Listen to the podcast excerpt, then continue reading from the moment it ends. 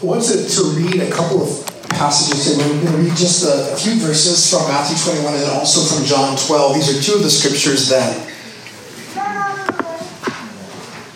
tell us about the triumphant entry. And this thing we call Palm Sunday, we remember this thing. But as we focus on that today, I want us to focus just on what we have the benefit of living in and learning from because of history. I think when we come to things like holidays like Christmas or Easter, it's easy for us to kind of just think that, oh, cool, this is the first Christmas.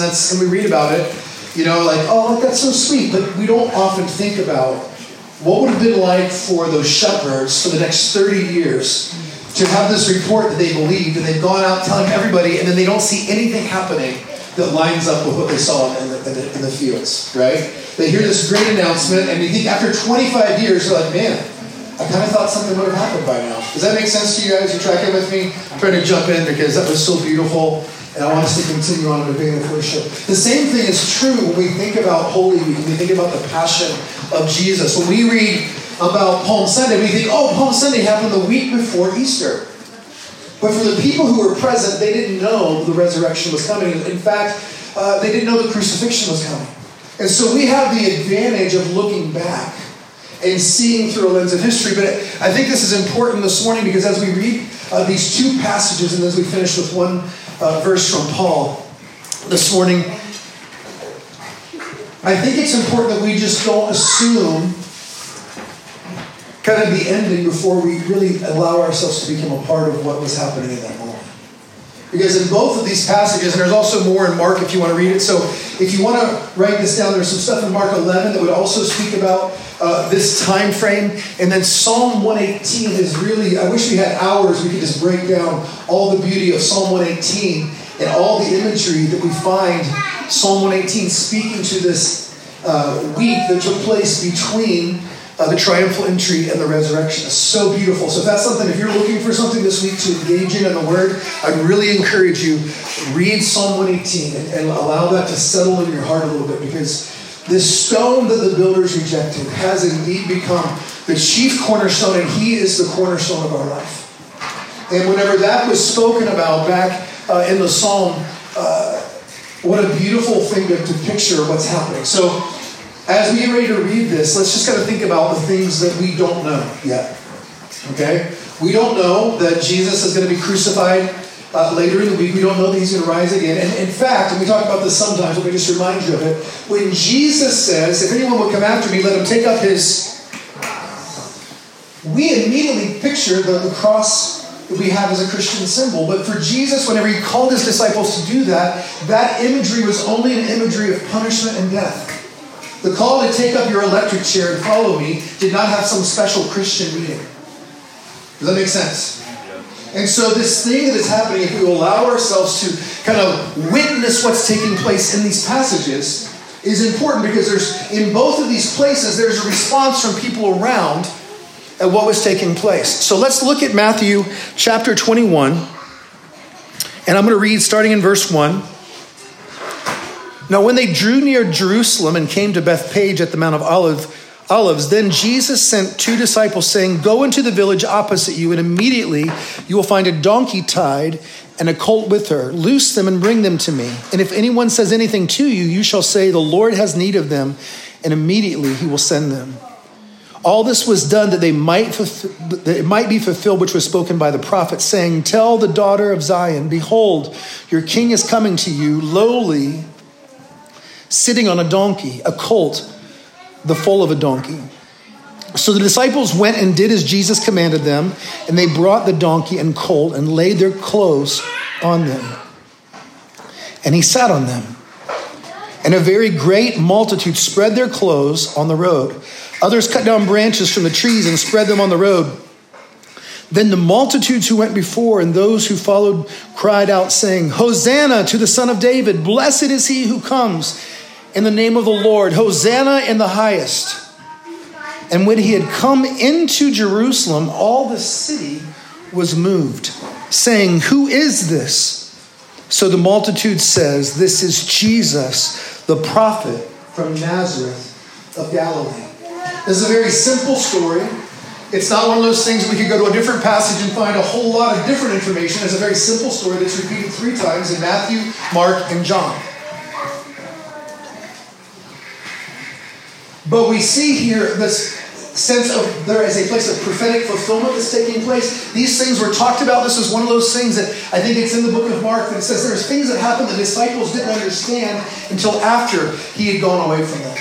And then they recognized, oh, this is why that happened. But it says when he came into Jerusalem, when he came into that gate, something happened. So let's just take just a quick second and describe together, how would you describe Palm Sunday to an 8-year-old who's like, what's Palm Sunday? How would you describe it? What words would you use to tell us this story that we just read? Speak out loud, okay?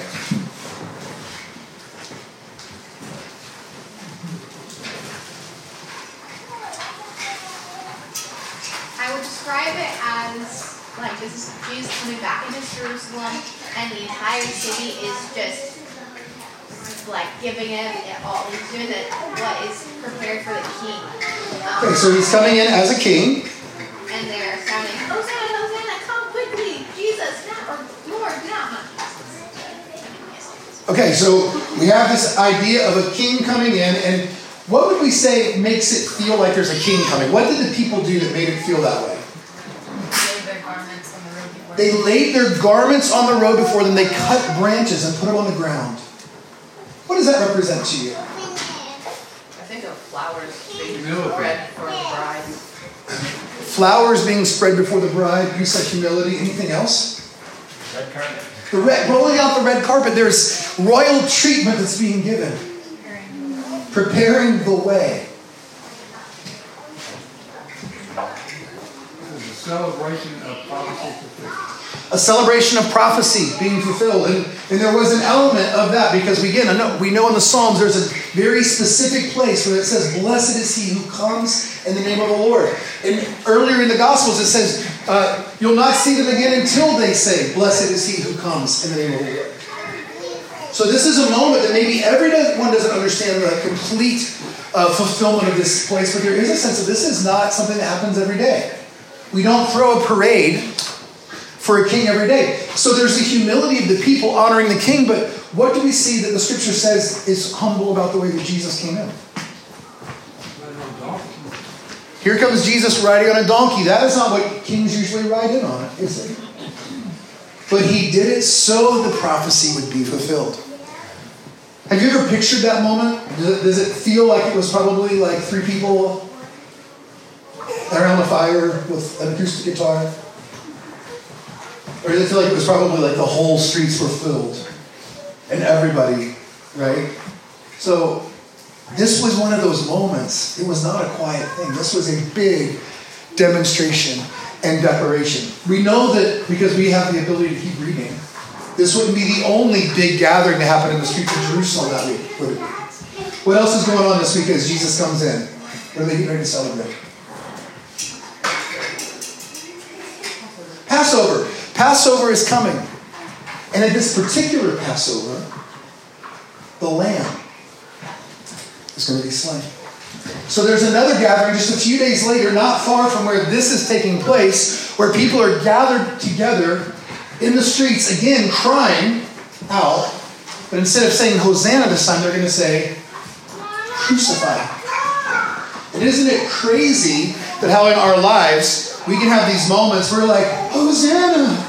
And then we have moments, maybe you didn't say crucify him, but anybody else this week ever have a moment this week that felt really opposite of maybe what you were sensing in worship this morning? And maybe what you were saying to the Lord is, my God, why have you forsaken me? Have you accused the Lord? Have you ever had that space where there's a thing like you don't see him rightly? And yet in his grace, he keeps coming to us. In his goodness, he doesn't allow the fact that sometimes we see him rightly and sometimes we don't to disqualify us from relating with him. He is faithful and he is true. And I think that when I look into your eyes, I believe that you want to grow to see him rightly always. But isn't it good that whenever we have those moments where we misunderstand him and we miss the moment of seeing his royalty, of seeing his humility, that he doesn't break covenant with us and he doesn't leave us? In fact, he does the opposite. His constant presence in the midst of us, kind of pushing him away, is a love that Jesus tells us about, and the New Testament tells us he's not going to leave us, he's not going to forsake us. And that's beautiful. Last thing from this passage, and we'll flip over to John. What was the response to the city whenever they heard the Jewish people crying out, Hosanna? What does it say happened in the city? They said, who is this? And it says the whole city was moved. And there is something about when we see Jesus rightly and we proclaim him rightly, there is something that takes place. Not only for us, but for the people around us. Now, because of this time, there were not just the normal people in Jerusalem, people that were beginning to come in by the end of the week. Like, this is one of the pilgrimage holidays where people begin to come in, and there would be people from all over the place in Jerusalem. The Jewish people would gather for Passover. But it says in verse 10 that when he came into the city, Jerusalem, all the city was moved, saying, who is this? There should be a place around us when we live our lives proclaiming his kingship, live our life proclaiming his lordship. There's a natural response where people are saying, who is this? Who is it you're talking about? Let's look at John 12, and we'll see this revealed in a different way with, I think, maybe some different people or some more specific people. John 12, again, this is not a really long passage. You don't get a lot of elaborate details. But I'm going to begin reading in verse 12. The next day, a great multitude had come to the feast. And when they heard that Jesus was coming to Jerusalem, they took branches of palm trees and went out to meet him and cried out, Hosanna, blessed is he who comes in the name of the Lord, the King of Israel. Then Jesus, who had found a young donkey and sat on it, as it is written, fear not, daughter of Zion, for behold, your king is coming, sitting on a donkey's colt. His disciples did not understand those things at first, but when Jesus was glorified, then they remembered that these things were written about him and that they had done these things to him. Therefore, the people who were with him, when he called Lazarus out of his tomb and raised him from the dead, bore witness. For this reason, the people also met him, because they heard that he had done this sign. And the Pharisees therefore said among themselves, you see that you are accomplishing nothing. Look, the world has gone after him. The whole world is gone after him. Let's keep reading just a couple more verses. Now, there were certain Greeks among those who came up to the worship at the feast. And they came to Philip, who was from Bethsaida of Galilee, and asked him, saying, Sir, we wish to see Jesus. What would it look like in our lives if the rightly seeing of the one who comes in the name of the Lord, the way that we proclaim and demonstrate our commitment to Jesus as the King? He is a lowly King. Katie and I were praying one day earlier this week, and one of the things I was drawn to was Psalm 16. I set you always before me. And while we were just praying and kind of like in this place of be quiet, one of the things that came up in my heart is, it's only in Jesus that I can understand what it means to be desperate for him and also be at rest. Desperate for him doesn't feel like rest. Desperate for, when I think about it in my own self, I don't know how to be at rest and be desperate at the same time. But something about him, in the same book of Psalms, we say, as the deer pants for the water, so my soul longs for you. And as a weaned child quiets itself on his mother's breast, my soul is going to relate to the Lord. I can be in a place of longing for him and also in a place of rest. I don't understand that. But in Jesus, I'm invited into that.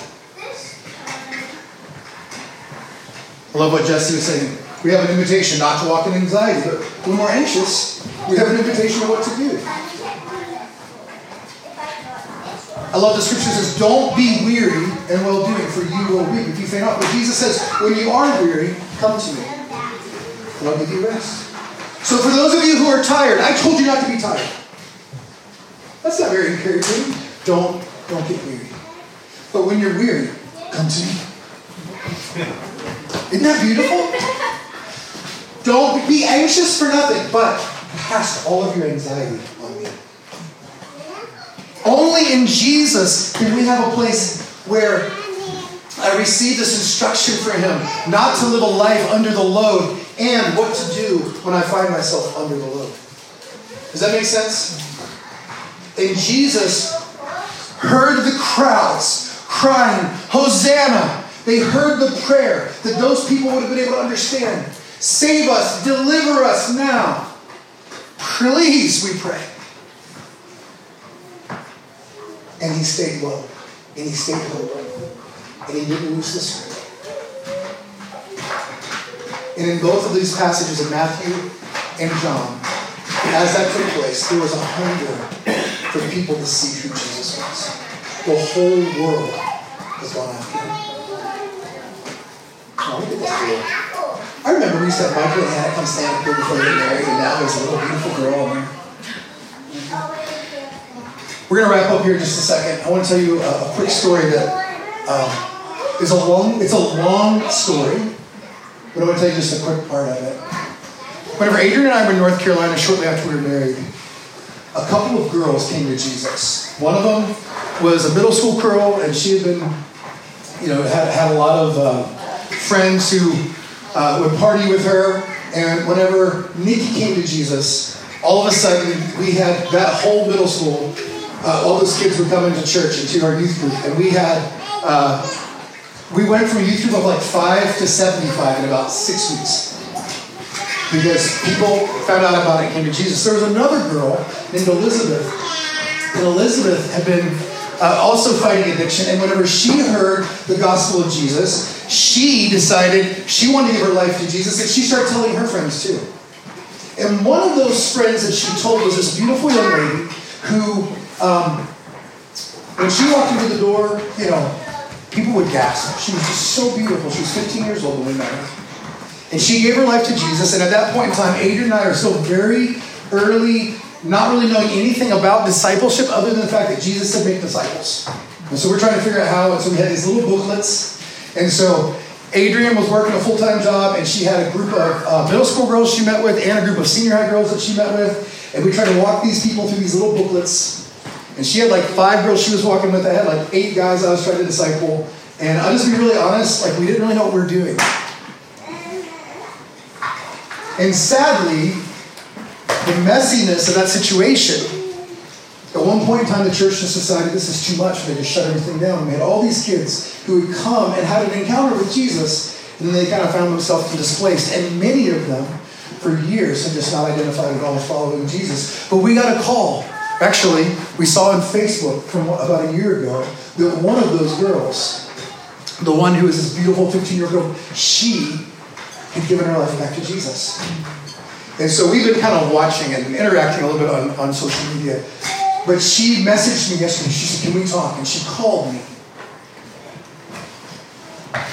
And this is what she said. She's like, "I don't really remember everything that happened way back then, but I do want you to know that a year ago, after going to everything that the world can go to try to find what would fill the inside of my life," and she'd become a yoga instructor and was teaching people about Hinduism, and she had all these different, she had 108 mantras she prayed every morning.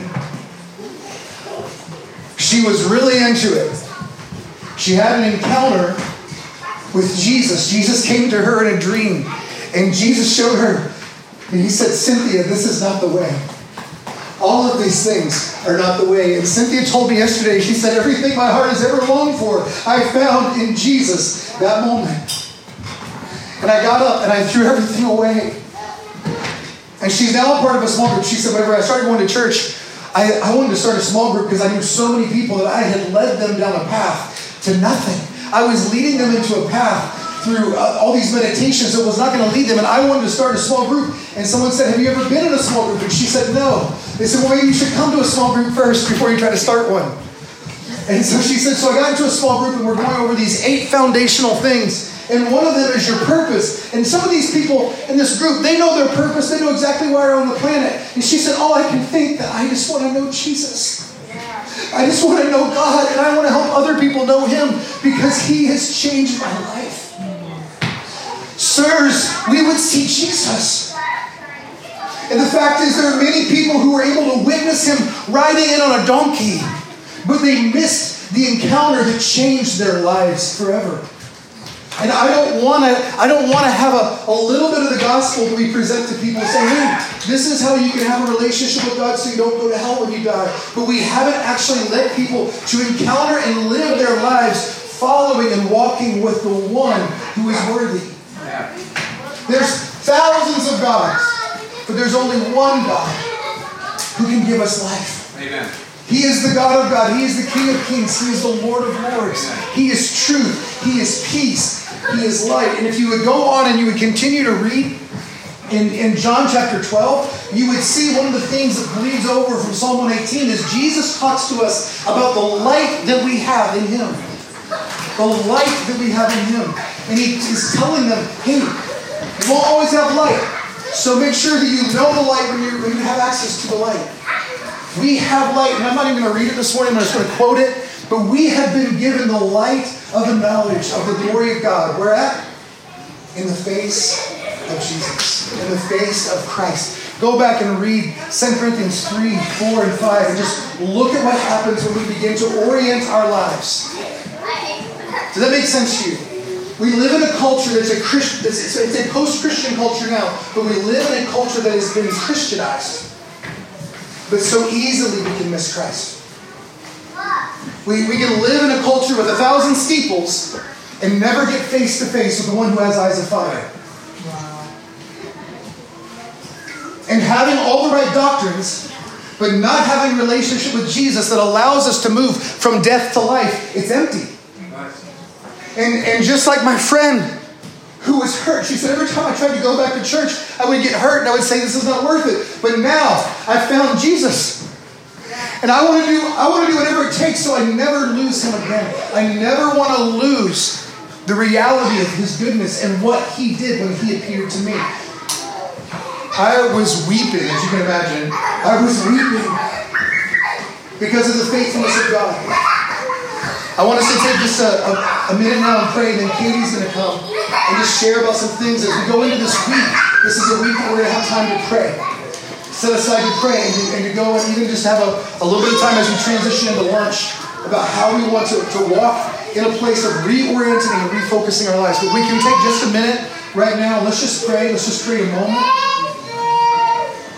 I believe in the new birth. I believe there is a time that we give our lives to Jesus. We welcome the gift of His salvation, and that we move by His power, by His strength, from death to life. I believe in that. Please don't misunderstand me. But I do not believe what it means for us to be saved, to what it means for us to be born again, was ever what it was about walking with Him. That's just the beginning. It's just the beginning. We are born again, and now we can see the King and the kingdom.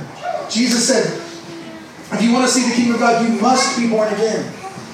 But the call to abide in Him, the call to walk with Him, the call, Paul says, to keep step for step with Him. That is the call that I want to be consumed by knowing Him. I told Cynthia yesterday, I said, you don't need a purpose that's more than knowing Jesus. You don't need a purpose that's more than knowing God, and you allow other things to flow out of that. But that is the foundation of our life, right? Are we together? No. Like, I don't need some special thing if I can have that. If I can know Him and be consumed by His life and His love, that would be enough. Amen. And I believe that we move on into the specific reasons that God has put us on the planet when we build our lives on knowing Him.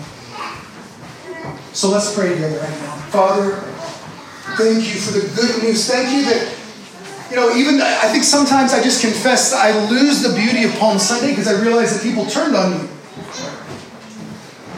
But You knew.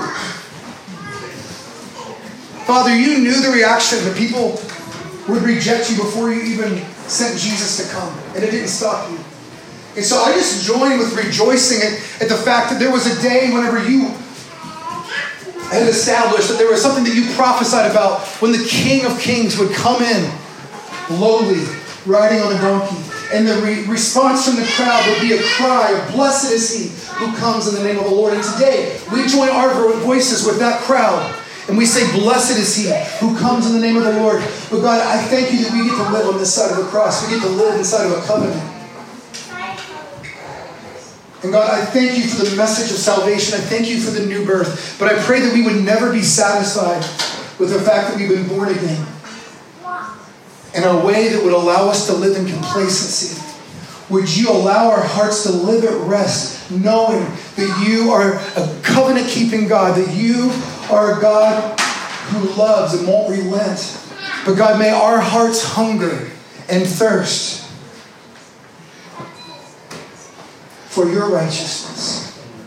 May we understand the invitation to commune with you, that through the broken body and the spilled blood of Jesus, that we don't have to just check in with you a couple times a week, but we can walk moment for moment and step by step through you.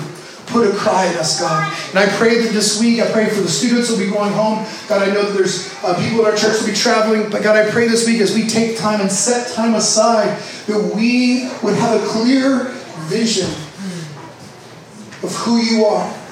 And as we take time together and as individuals and as families, that you would meet us in these spaces, that you would meet us in these prayer stations.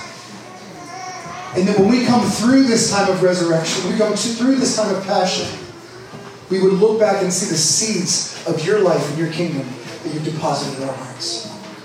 Thank you. In Jesus' name. Katie, can you come share with us what this week?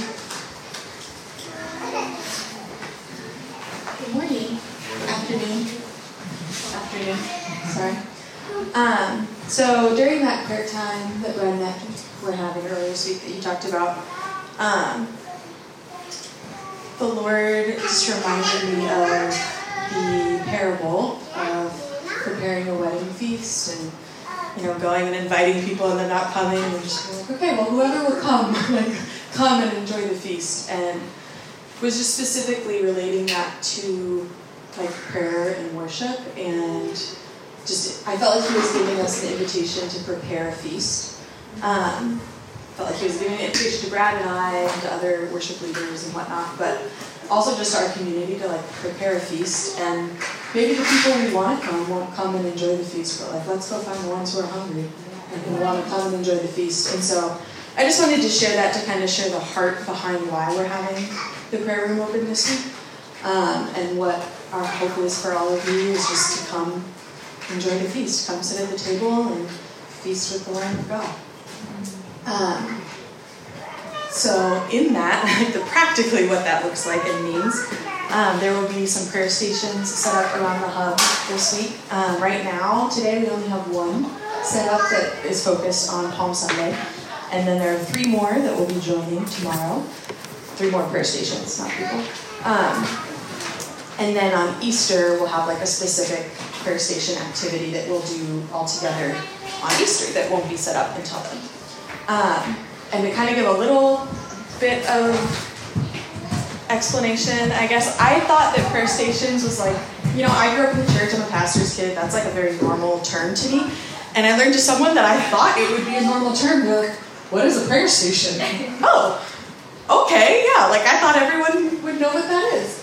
It is quite literally just a station, a space to pray, but there's a guided activity to pray. And so usually there's a scripture. The ones that we're using are from 24-7 Prayer based in the UK. They did some stuff for Holy Week. So there's a little activity, some scriptures, a little bit of guidance on specifically usually for contemplative prayer, more reflective prayer times. So this week, while the prayer room is open, those will be up. You are welcome to pray not through those prayer stations, and just come and pray and spend time with the Lord outside of that, but they are there to kind of help reflect specifically on Palm Sunday and all of the Holy Week events leading up to Easter. And then today we have our Palm Sunday prayer station up, which if you notice there's like a tree over there on the wall that's not usually there. And Loretta's going to come up and explain that specific prayer station, and then we're going to have some time of just quiet reflection where you can go over alone or with your family. I wanted to mention that 24-7 Prayer especially is very conscious of families and children and differing, theological training. And all of the prayer stations that they set up are intended to be able to be used by children and be easily understood by children. So it's definitely something you can engage in as a family. Please engage in with your kids. If your kids can read, like Silas could probably do it all on his own. But yeah, so Loretta's going to explain the first one.